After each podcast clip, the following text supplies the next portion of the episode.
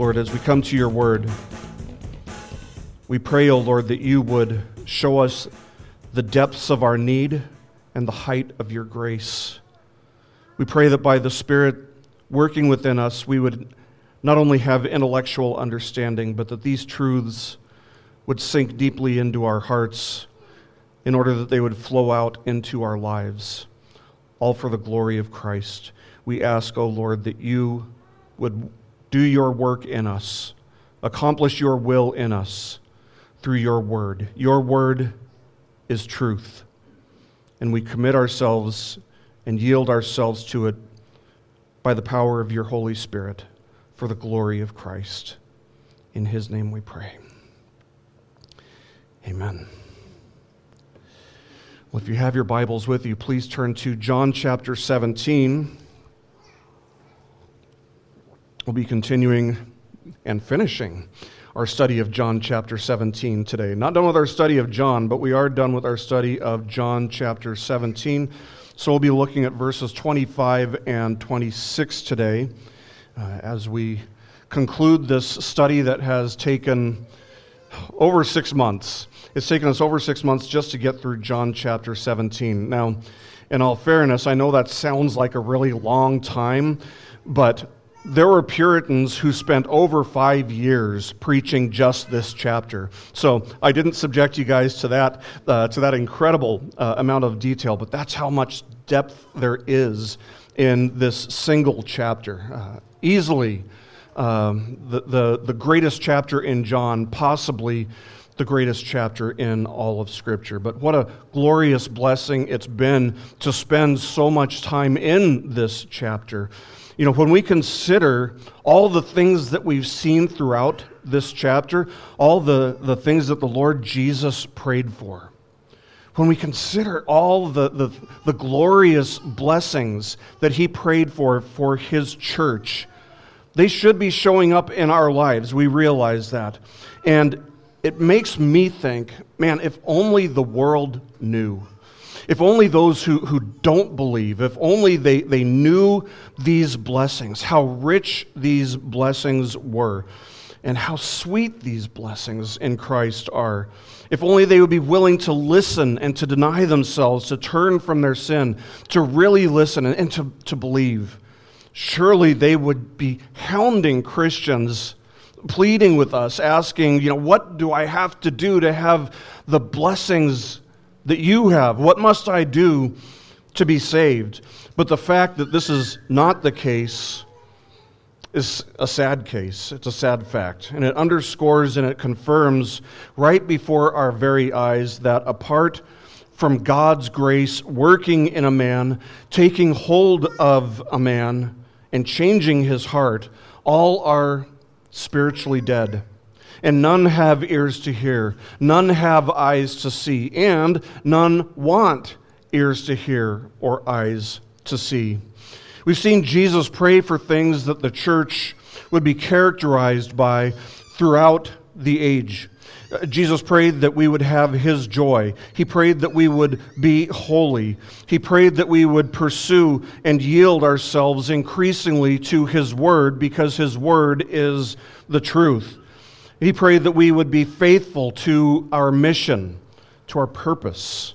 He prayed that we would have unity among ourselves and that one day we may be where He is in order that we may behold His glory. These are the things that the church is designed to have and to be characterized by, both congregationally and individually. We should have these qualities as a congregation, but each one of us individually should also have all of these qualities.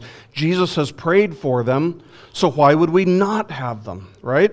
And if you're keeping count, that's six things that we've covered so far, six blessings that Jesus prayed that his people, that his church would be characterized by. But seven is the perfect number in Scripture. And so it shouldn't be surprising that there is one final thing by which the church should be characterized that Jesus prayed for on this night. The seventh quality won't be surprising to you. Uh, because it's actually been kind of like a thread that runs that, that, that's, that's sewn throughout these previous six qualities. And it's something that Jesus has already touched on a couple times in John's gospel. In fact, he touched on it earlier that very night, uh, back in uh, chapter 13, verses 34 and 35, where he said at the Last Supper, He said, A new commandment I give to you, that you love one another, even as I have loved you, and that you also love one another. By this, all men will know that you are my disciples if you have love for one another. Now, of course, that combines a couple qualities in there. Uh, the one another uh, in, is a, a, reflection of the unity that we have. Because this isn't talking about uh, loving just anyone. Specifically, Jesus' command was that we love our fellow Christians the same way that Jesus has loved us. So, love is the seventh blessing that the Lord prays for the church to be characterized by. It's the thread that runs through the previous six characteristics. And that, if nothing else, shows us how important this final quality is. But how wonderful is it to, to realize, how wonderful is it for us to know that what Jesus has commanded of us, that we love one another, what Jesus has commanded that we, that we do, he also prayed that we would have. What he commanded we would do, he also provided for us in his prayer. God and only God can provide what God requires. That's such an important principle. That principle runs from Genesis to the end of Revelation.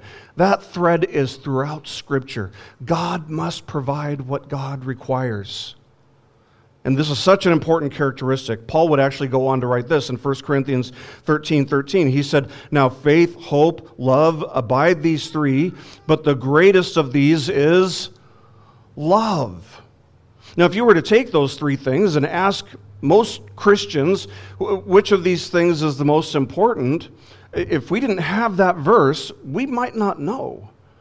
But Paul's saying that the greatest of those three qualities is love.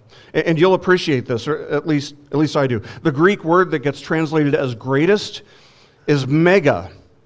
Now, I don't even need to unpack that for you. It kind of unpacks itself. The, the, the word greatest in Greek is mega. Uh, that's what love is supposed to be for the Christian. So, this final night of Christ's earthly ministry before going to the cross began with John telling us back in chapter 13, verse 1.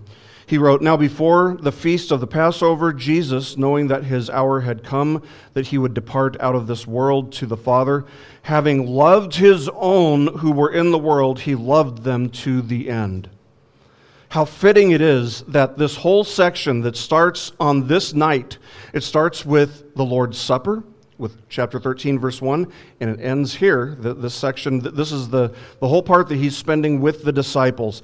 It starts with love and it ends with the subject of love. So, the central point of the passage that we come to today, uh, this, this final passage in John's 17th chapter, is that all who are in Christ Jesus know Jesus as the full, true, and perfect revelation of God, who was sent by the Father to lead us to truth and to true love, that we may know God. So Jesus concludes this magnificent prayer with these words verses 25 and 26. He says, O righteous Father, although the world has not known you, yet I have known you. And these have known that you sent me. And I have made your name known to them, and will make it known, so that the love with which you loved me may be in them, and I in them. Now, commentators are a little bit perplexed, or at least they seem to be a little bit perplexed, uh, by the words that begin this passage. Uh, this is the only place in all of Scripture where we see the Father referred to as righteous Father. Uh, so A.W. Pink writes in his commentary it is not easy to determine the precise relation between uh, the, the precise relation which the last two verses of John 17 bear to the preceding ones. Richard Phillips notes in his commentary, quote, "It is not obvious why Jesus notes God's righteousness here." End quote. Now, I have a theory uh, as to why he uses that designation here, why, why he uses the word righteous here, and that's because the word righteous literally means to do what is right. Uh, the word, the Greek word, can also be translated as just, uh, and it often is translated that way. But Jesus concludes his prayer, therefore, by stating that he knows the Father. He's given his petitions to the Father, and he knows that the Father will do what is right. Now, once we've laid out our petitions before God, concluding our prayer with a word of confidence that He will do what is right. Seems like a wise, a, a good, and a, a, natural thing to do. After all, it, it is not His will to grant our petitions. If we're praying for something that is not His will, we certainly don't want Him to do it. We want Him to do His will, not our will, because we're so limited, we're so finite in our knowledge and our wisdom, but God is not. He is infinite in those qualities. So it seems like a good thing to say, Lord, we know that you will do what is right. You know what we're asking for, but you will do what is right. Kind of like Jesus praying, Not my will, but thine be done. Now, this clause, O righteous Father, uh, seems therefore to, uh, to kind of serve as a bridge between two different groups of people. Uh, between the previous petition, in which Christ prayed that we, his people, would be with him where he is, that we may behold his glory, and the following clause, which is of the unbelievers. He says, Although the world has not known you. For us to be where Jesus is, God must execute justice because that's who God is. By his very essence, he is just. It is impossible for God to do what is not right. God, therefore, for us to enter into where Jesus is, that we may behold his glory, God must execute judgment. He must do something, therefore, to cleanse us of our sin. That is, to make us righteous like he is righteous. God's justice, God's righteousness must be satisfied. And this demand, of course, would be met the following day as Jesus went to the cross and bore our sin. He would take our sin upon himself and he would bear the wrath that you and I deserve in order that God's justice, God's righteousness, would be satisfied because a righteous judge must punish sin. But the Father's righteousness is also what the world, who hasn't known God, hates about God. In fact, they haven't even imagined that about God. We love that Jesus satisfies God's justice, God's righteousness for us. The world not only doesn't know it, but they shun the idea that, that God is righteous and that somebody else can can pay for our sin, can pay our sin debt. The world would never imagine that God would re- require that they have the perfect righteousness that God has when they stand before Him in judgment one day. Yesterday, my wife and I were having a conversation, and she said, You know, people try to be uh, more powerful than God, people try to be more sovereign than God, but why don't people try to be more holy than God? And I think the answer is because people have not imagined God to be holy. They have not imagined God to be righteous. They, they have an idea of what they're going to do when they stand before God in judgment someday that, you know, they think, oh, I'll, I'll, I'll just show him what I did. You know, I, I've done some good things in my life. I'm not as bad as so and so, right? But righteousness, perfect, undefiled righteousness, is central to who God is. That's one of his, uh, his attributes, which is exactly why salvation can never, ever be by works. It must always be by grace, because we have to be cleansed of our sin. We can't go into heaven with even the slightest stain of sin still on us. Think of it this way I am personally deathly allergic to, uh, to mulberry trees. Um, I think I would probably die within a day if you chained me to a mulberry tree that's in bloom. Uh, now, for that reason, I, I stay away from mulberry trees, obviously, similar to the way, if you think about it this way, kind of like how God stays away from sin. Uh, so if you ever come over to my house and you've been uh, living and, and standing under uh, a blooming mulberry tree, let me just tell you, I'm going to know. First of all, I'm going to know that you've been by a mulberry tree and you're going to have to leave. Um, not to be rude, but you're just going to have to leave because I can't be around mulberry pollen. Now, you might say, Oh, I don't have a lot of mulberry pollen on me. It's, it's just a little bit. It doesn't matter. Similarly, in a greater way, God cannot dwell and will not dwell in the presence of sin. He can't even look upon it, the scriptures tell us.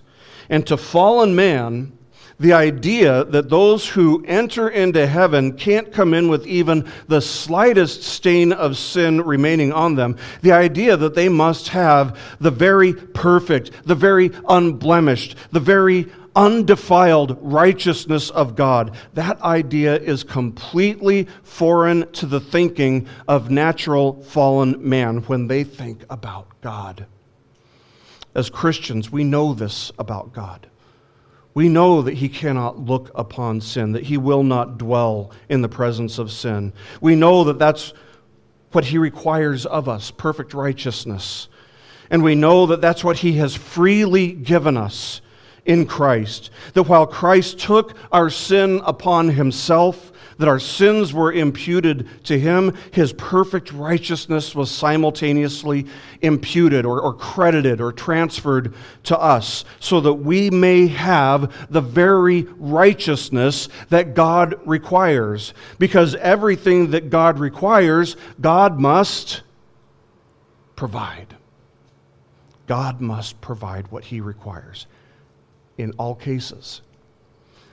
And this is at least one reason why the world doesn't know God, as Jesus says here.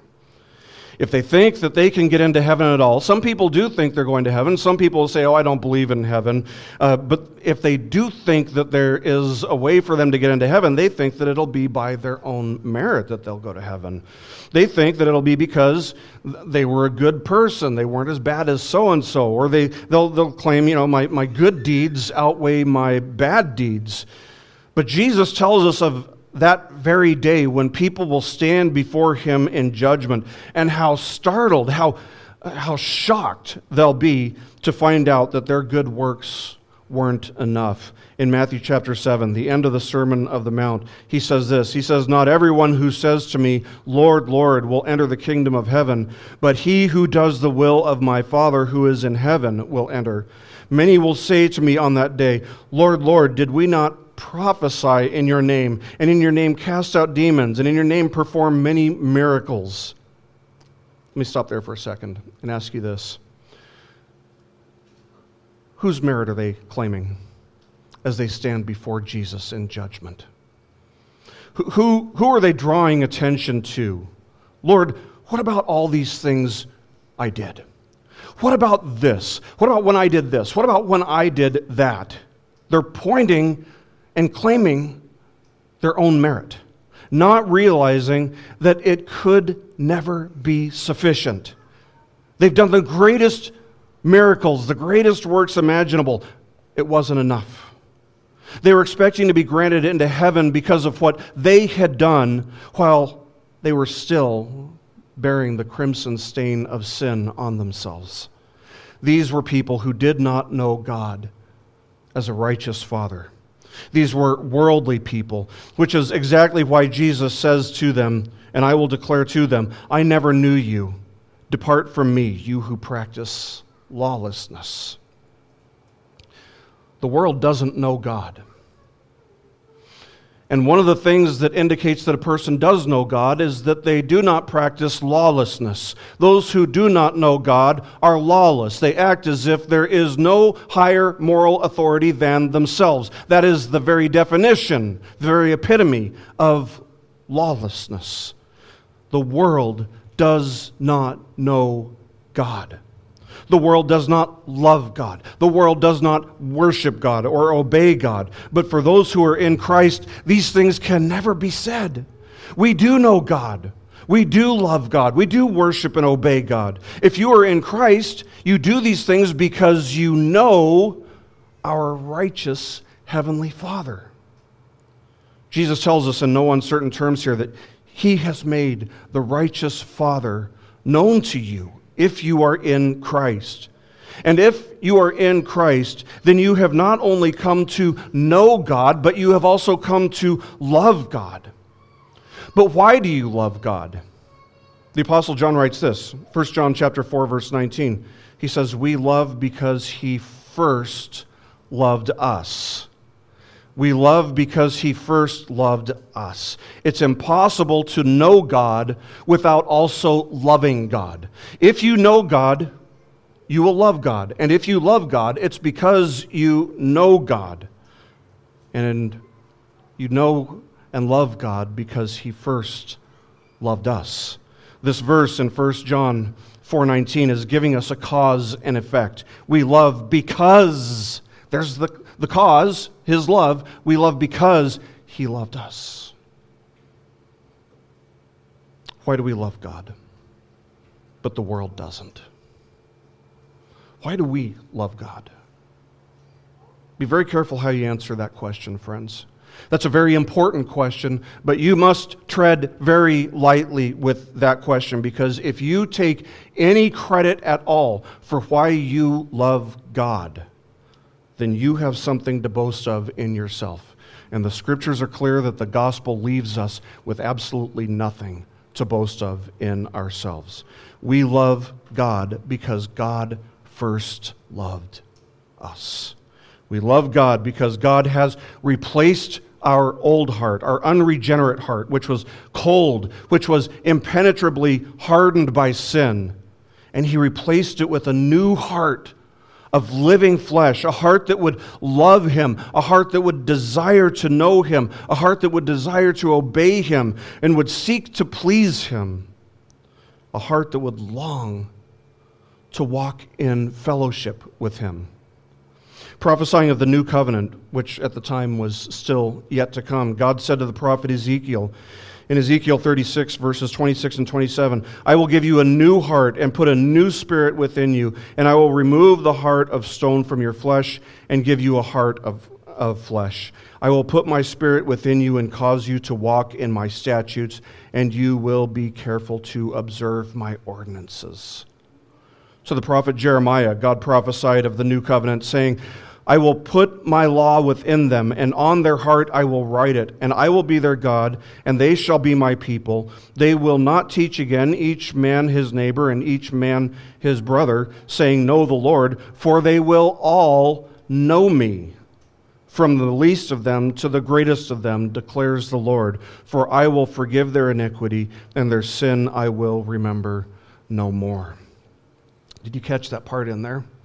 About those, uh, how all who partake of the new covenant would know the Lord.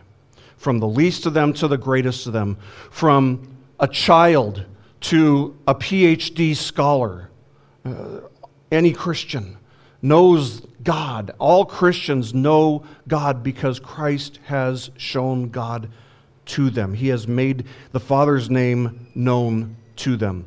Now, of course, when he talks about the Father's name, he's referring to the essence of God, uh, who God is, what God is like, what God doesn't like, what he's not like, uh, what his purposes are, etc. So when we realize how far away from God we were before, before we became recipients of the new heart, before we became partakers of the new covenant, and when we consider how by grace he called us to himself, talking about the, the sovereign, effectual calling of God and how he worked to shape our heart, how he worked to shape our will so that we would respond to the gospel by believing. When we consider how he gave us ears to hear and how he gave us eyes to see, all by grace, all a work of divine grace. And when we come to consider the beauty of this precious and amazing costly and yet priceless gift of salvation that He has given us, it produces a response in us. It does not leave us where we are. It produces a response in us. First of all, it humbles us. Because when our eyes are open to see the truth, we must confess that we are sinners. And not only are we sinners by nature, because Adam and all of his race fell when Adam fell, we're not only sinners by nature, but we are also sinners by choice. We want to sin. That's what the, the, that's what the flesh wants. That's our choice. And it forces us to confess that apart from God's grace taking hold of us and working in us, we are incapable of doing anything that's pleasing to God. We look at passages that tell us that none are good, none are righteous, and none seek for God. And we marvel at the fact that part of the fruit of the Spirit is goodness. So there is good in us after the Spirit takes up residence within us. It's part of the fruit of the Spirit. We're in awe of the fact that Christ's righteousness has been imputed to us and that we stand, therefore, without the stain of sin on us before Him. And we're stunned that God would show such amazing grace to us that He sought us when we were once blind and would never have chosen to seek Him. Now, if those things don't humble you, friends, nothing will. Nothing will. And, and if, you, if you can't be humbled by that, then you can't be saved by His grace. It was A.W. Tozer who said, For the Christian, humility is absolutely indispensable. Without it, there can be no self knowledge, no repentance, no faith, and no salvation. End quote. See, the person who isn't humbled by the realization that we are sinners who deserve hell, you, have got to humble yourself to, to admit that that's true. Otherwise, the, you'll be like the world who says, Oh, but I'm not such a bad person. See, that's somebody who's still got some ego in there who's saying, ah, I'm, I'm good enough for you, God, when the Bible says otherwise. Jonathan Edwards says, quote, Nothing sets a person so much out of the devil's reach as humility, end quote. What a blessing it is. What a humbling blessing it is to realize that while we were born children of the devil, according to Ephesians chapter 2, God gave us a heart that would be humble before Him, and a heart that would believe the gospel. And He adopted us as His own children, removing us from the devil's family and the devil's reach, all by grace alone. So, the first effect that salvation results in for us, within us, is humility. It makes us humble but the greater effect that it produces in us is love. Is love. Real, biblically defined love. Not love by the world's standards.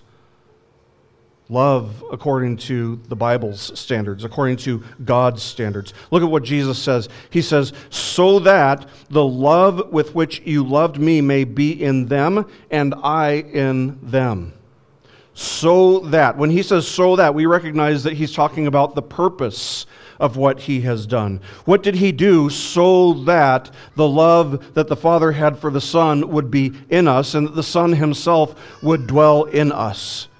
What did he do to, to make that possible? He made God known to us. He made the Father's name known to us. And the person who knows God cannot help but to love God.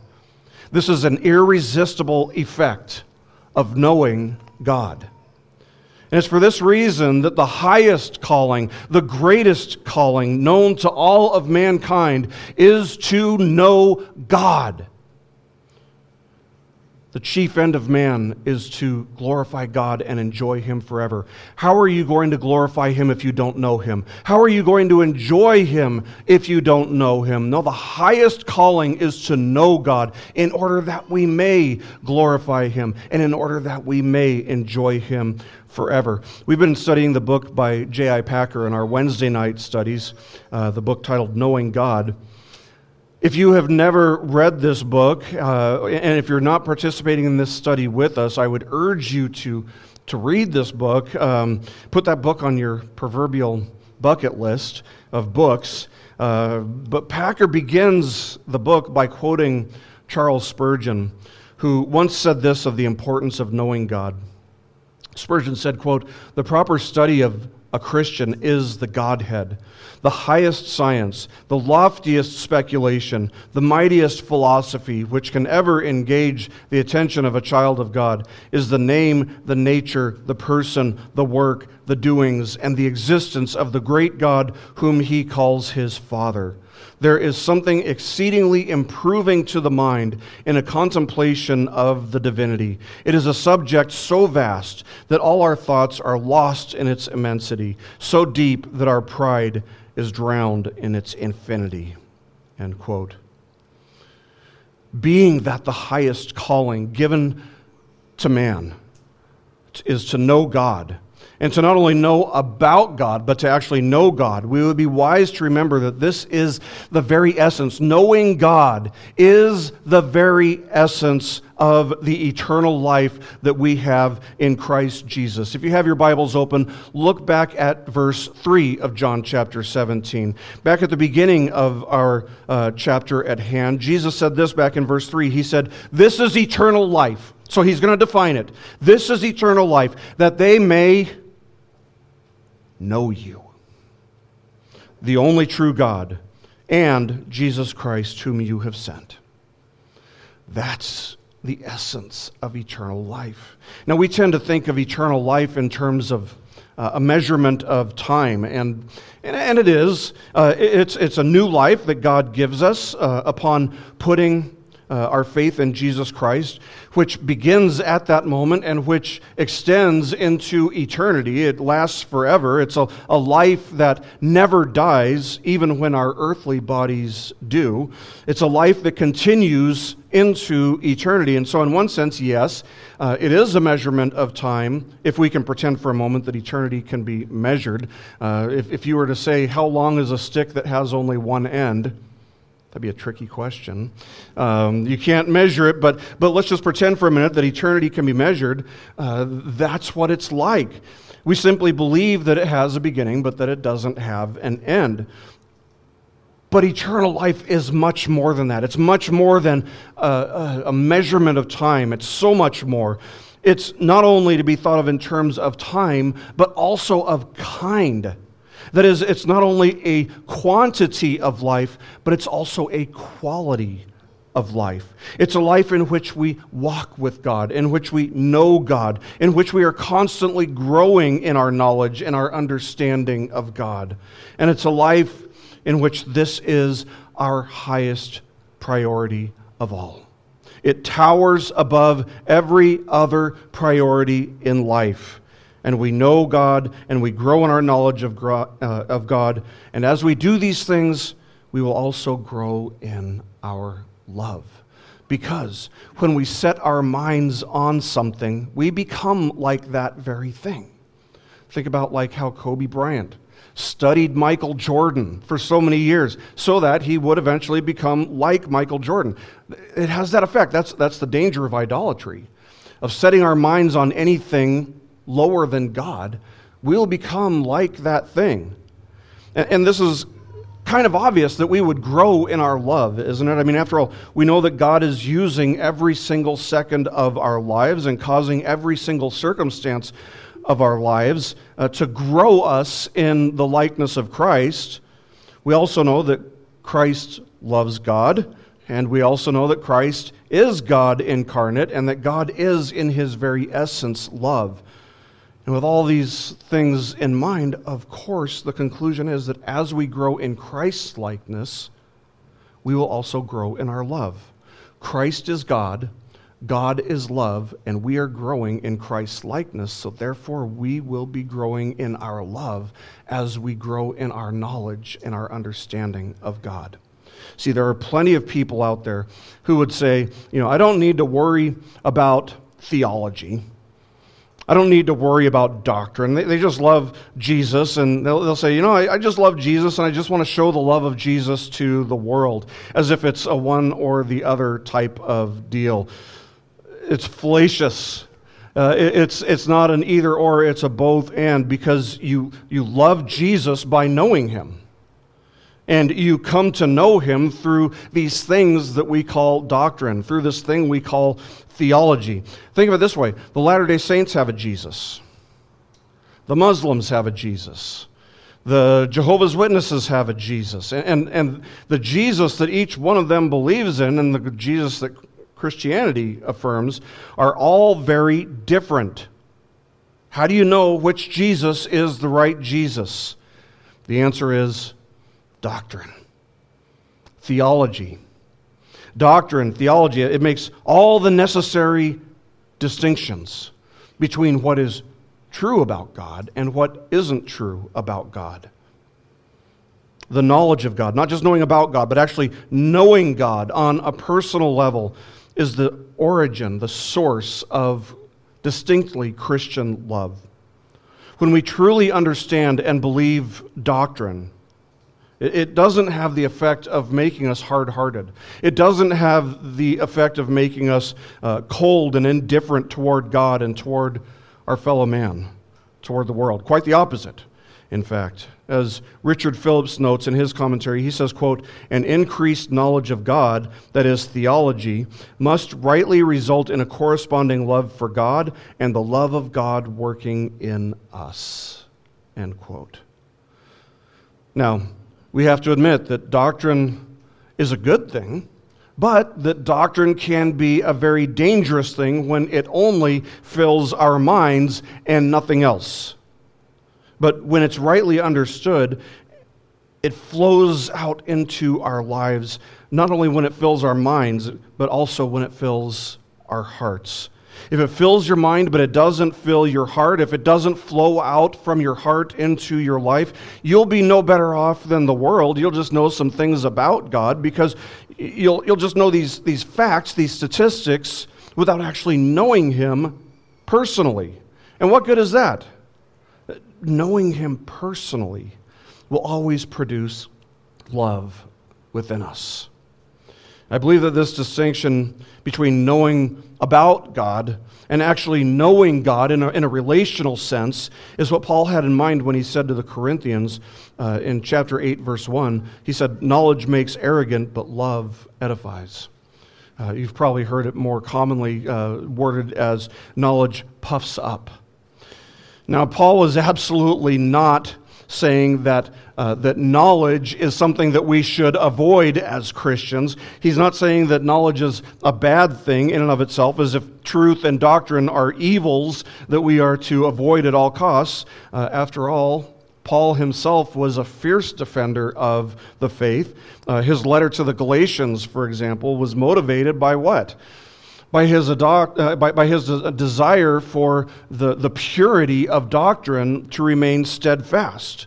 Uh, but what Paul is saying is that if you are filling your mind with truths and with facts and with doctrine, but the truth and the doctrine isn't also filling your heart, then that doctrine will only produce a negative effect. It won't edify you, it will puff you up it will make you arrogant. Again, the opposite of being humble. True understanding of Christian doctrine, of, of theology proper, always includes application of those truths. Taking those truths and not just knowing it, but it affects our lives in one way or another. And our doctrine is never to be detached and disjointed from this love that flows from knowing God. If we are to be sanctified in the truth of God's word, as Jesus said back in verse 17, we must understand that that is uh, something that needs to be more than head knowledge. We need to do more than just know what the Bible says, we need to live our lives in accordance with it. Scripture also says we're, we're not just to know the truth, we're not just to be sanctified by the truth, but we are also to speak the truth. How? In love. In love. Truth that's spoken without love is powerless, it's ty- tyrannical. It, maybe it's even annoying. Maybe that's why Paul says in 1 Corinthians 13:1, "If I speak with the tongues of men and angels but do not have love, I have become a noisy gong or a clanging cymbal," which indicates that truth spoken without love is irritating to say the very least. Those of us who affirm the doctrines of grace are often more guilty of this than, uh, than we should be. Sometimes we're more guilty of this than our Arminian brethren, if we're being completely honest. We call it cage stage. Anybody been through cage stage? I, I did, but I kept it as quiet as I possibly could because I knew about it. Um, but call it whatever you want to call it. But those of us who are uh, who hold to a reformed soteriology, uh, a reformed understanding of salvation, that is, we have a tendency to at least go through a stage, uh, and I say a stage because hopefully it ends, right? In which we are so excited about the truth and the veracity of the doctrines of grace that we present them in a way that can very easily, uh, too easily, offend others. It, it at least doesn't seem as loving as it should. But we don't want to swing too far in the other direction either, to the point where we're so focused on showing love uh, that we don't speak truth. If a brother or sister is in sin, we must love them enough to speak the truth, but we must do so in love. See, it's not loving to say nothing while a brother or sister falls into sin. It's hateful to remain silent while somebody who claims to be a brother or sister in Christ falls into a habitual pattern of sin. That's totally antithetical to Christian love, to stay silent. Truth must be spoken but truth must be spoken motivated by love. Christian love will speak the truth, but it will do so with the motivating factor being love for God, love for the truth, and love for the person who's slipping into sin. This past week, I came across a headline that read, The Truth is Not Hate Speech. I thought that, that's an interesting title. If you, if you know me, I think that the whole idea of uh, there being hate speech is just kind of silly. Um, who determines what constitutes or what doesn't constitute hate speech? The answer is fallen man does. Uh, and that's why, in some places in Western civilization, you can actually be arrested for simply affirming what the Bible says about things like marriage and sexuality. Uh, why should things like that be illegal? Because it hurts somebody's feelings, uh, is basically what it comes down to. That's where the concept of labeling something, anything, as hate speech becomes immoral or even evil. It's basically a way of saying you're not allowed to believe this or that. You're not allowed to have this or that opinion, even if this view that you are espousing comes directly from the Word of God. But here's what we have to know even if there's no such thing as hate speech, and I, I don't think there is, I think there's just speech motivated by something. So even if the truth itself isn't hate speech per se, if our speech is driven by something other than love, if our speech is driven by hatred rather than love, what good is it anyway? It's like a noisy gong, it's like a clanging cymbal. So who cares? And Jesus is really our model here. Because nothing that he ever said or did was done or said without love being the motivating factor. Love for God, love for the truth, since Jesus is the way, the truth, the way, the life, and the truth, and loving compassion for the sinner. If we didn't know God, if we were lost in darkness and, and did not know God, the idea and the importance of speaking truth in love would be completely lost on us. But when we consider how lost we were, what rebels we were, and how kind, how gracious, how loving Christ was to die in our place while we were still sinners, it changes us. Remember that it has a humbling effect, or it should.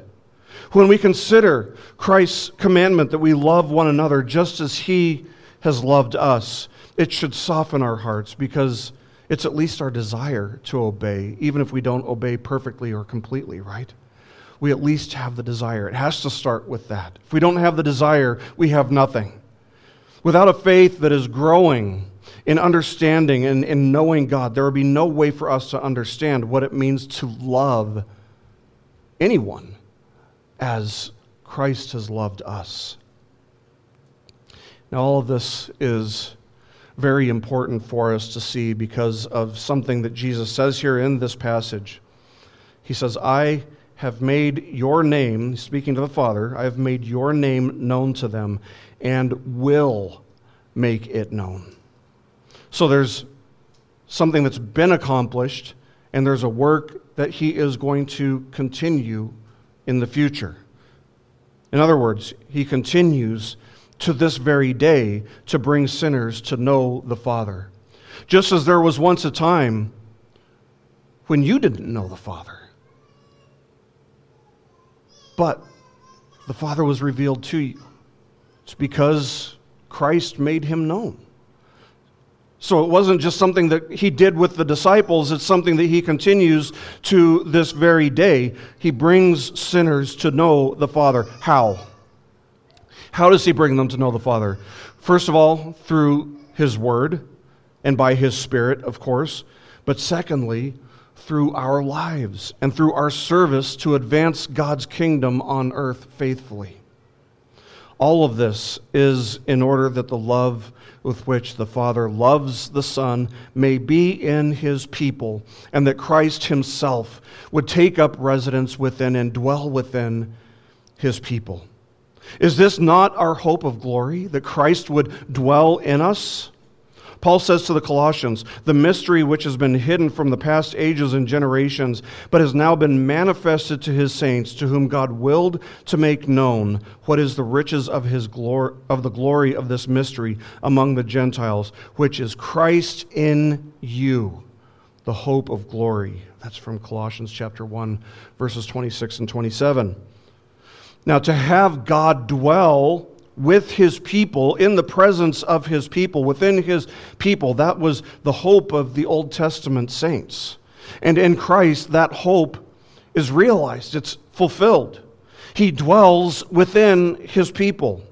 If Christ dwells in you, not only should that be motivating you to love, but it should also be motivating you toward holy living.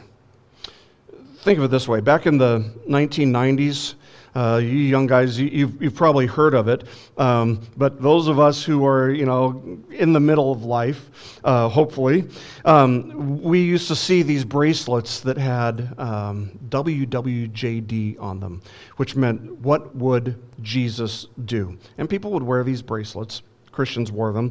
And it was really supposed to be something of a reminder to us, a reminder that we are supposed to be reflecting Christ in some way in our lives. But what we need to remember when we consider a question like that, what would Jesus do? What we need to remember is that Christ upheld God's law perfectly. That's what Jesus did. Uh, so whatever whatever Jesus did, it was always in accordance with God's word and in accordance with his knowledge of the scriptures and of the Father. Now, that fashion fad has received a lot of criticism in recent years, and while I think some of it is valid, uh, the truth is that with Christ dwelling in us, we are supposed to be walking the way that he walked. Uh, John says in his first epistle, 1 John chapter 2 verse 6, the one who says he abides in him ought to walk in the same manner as he walked. So the fact that Christ dwells within us should produce humility, love, and holiness. Again, this, this is where, where knowing God and, and loving God becomes more than just intellectual knowledge. This is where it filters down into our hearts and out into our lives. It should produce these things in our lives. Now, that's not to say that we're going to be without sin, not on this side of glory. As I've said a, a time or two before, you've probably heard me. We might not be sinless, but we should sin less. If you were told that there was a, a good and beloved uh, king who was coming to stay at your house, wouldn't you clean your house up? Wouldn't you make sure you had a clean bed to sleep in? Wouldn't you do some reading to find out the types of food that he likes or the things that he likes to do or doesn't like to do? to prepare for this king to come and stay in our homes, we want to know something about him. We need to know things about him. And this being the case, how much more should we commit ourselves to knowing all that we can about God who has revealed himself fully in Christ, who now dwells within us? If he takes up residence within us, as he says, should we not also have great concern? to clean the house up, to turn from sin, to know what pleases Him, to know what He likes and what He doesn't like. We must continually look to Christ, friends. This is where we come to know God. He is the full revelation of God. John said back in John chapter 1 verse 18, "No one has seen God at any time, speaking about the Father, only the begotten God who is in the bosom of the Father. He has explained him." In other words, that's to say that nobody has ever seen the Father, but God the Father is revealed in and through the life of Christ, which is found in the pages of Scripture. If you want to know God, you must spend time in His Word. You must spend time setting your eyes upon Christ as He is revealed in God's Word. All who are in Christ know Jesus as the full, the true, and the perfect revelation of God, who was sent by the Father to lead us to truth and to true love and to knowledge of God. This is the kind of life that is produced by knowing God and by knowing Christ. And this, this thing, this knowing God and loving God, it changes everything for us. As J.I. Packer notes in his book, he says, quote, Once you become aware that the main business that you are here for is to know God, most of life's problems fall into place of their own accord. What a blessing that is. Knowing God is our highest calling and our greatest priority in life. And the way we do that is by searching the Scriptures, by knowing the Scriptures, studying and memorizing the Scriptures. It's then that His truths will fill our minds. And not only our minds, but our hearts also. And so, friends, may we never read His Word, and may we never hear His Word preached and receive it only as intellectual filling, intellectual stuffing in our minds, but may it permeate our minds and our hearts that it may flow out into our lives. And that starts by looking continually to Christ, who is the full revelation of God in the flesh, the one who causes us to know God, who reveals God to us, which results in joyful, holy living that's motivated by love for God, love for His truth, and love for the brethren. Let's pray. Our most gracious Heavenly Father, we thank you for your word. We thank you for this chapter, the depths of which we have not even begun to realize. Thank you for all the blessed and glorious things that Jesus has prayed for his church in this chapter. And we pray, O oh Lord, that by your Spirit working within us, by Christ dwelling within us. We pray, O oh Lord, that we would grow in his likeness. We pray, O Lord, that these truths that you have revealed to us in your word We pray that they wouldn't just fill our minds, but that they would also soften our hearts, humble our hearts, cause us to love you, cause us to worship you, cause us to desire to know you more fully. All in order, Lord, that you may continue to reveal yourself through Christ as your people preach your word around the world. We pray, O oh Lord, for our brothers who preach on the streets, who are uh, in, a, in a rough crowd in Sturgis uh, this week. We pray for their safety, and we pray, O oh Lord, that Christ would make the Father known to many as your word is preached. Give us boldness, give us courage to not only hold to your word, but to live it out in front of the world, that Christ would be glorified in our lives. In his name we pray. Amen. This message has been brought to you by BibleStudyPodcasts.org. We are a listener supported ministry. If this is your first time listening to us, we thank you so much for joining us and we ask nothing further from you.